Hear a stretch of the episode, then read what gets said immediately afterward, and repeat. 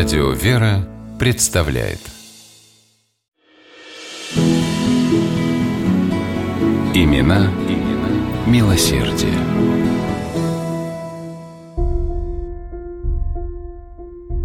Нижний Новгород был одним из тех счастливых городов, где уже к середине XIX века появился водопровод.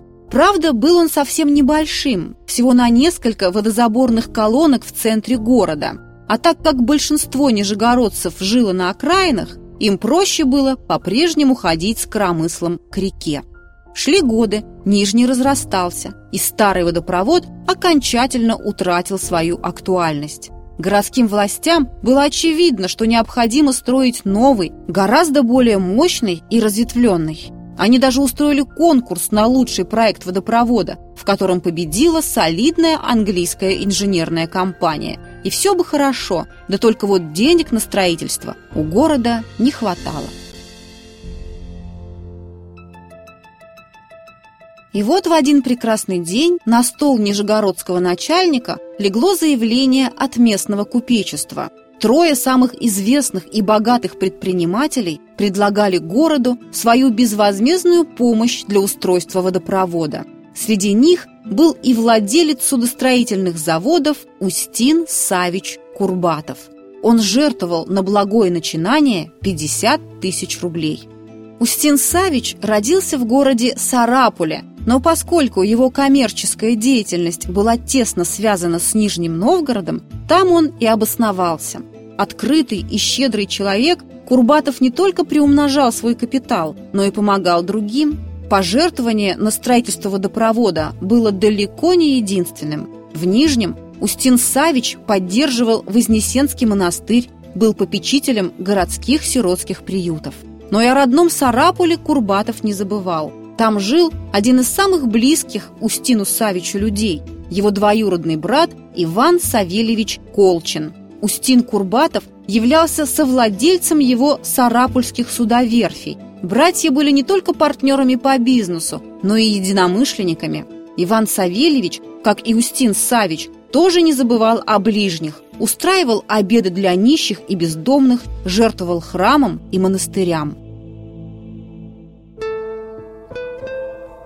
В 1875 году Колчин направил в Сарапульскую городскую думу письмо с прошением о дозволении на открытие в городе богадельни. На ее строительство и обустройство он жертвовал 20 тысяч рублей и еще 30 тысяч оставлял в банке в качестве капитала, на проценты с которого богадельня могла безбедно существовать долгие годы. Разрешение последовало, однако воплотить задуманное Иван Савельевич не смог. От настигшей его болезни через несколько месяцев он скончался. В завещании своим единственным наследником Колчин сделал Устина Курбатова и перед смертью взял с двоюродного брата обещание закончить то, что он сам не успел сделать.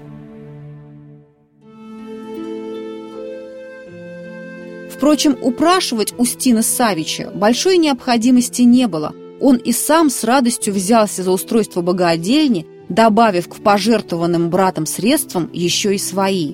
В 1878 году богадельня приняла первых обитателей.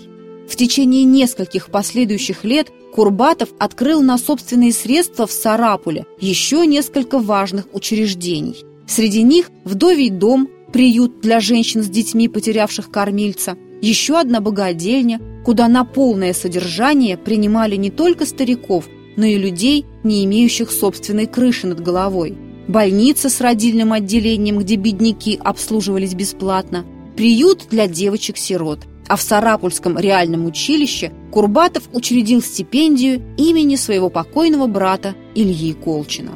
Удивительно, но о благотворительной деятельности братьев современным историкам известно гораздо меньше, чем об их судостроительном бизнесе. Хотя это, наверное, закономерно. Устин Савич и Илья Савельич не кричали о своих пожертвованиях на каждом углу. Они просто хотели чем-то помочь людям, живущим рядом с ними. И это у них вполне получилось. А остальное, пожалуй, уже не так важно.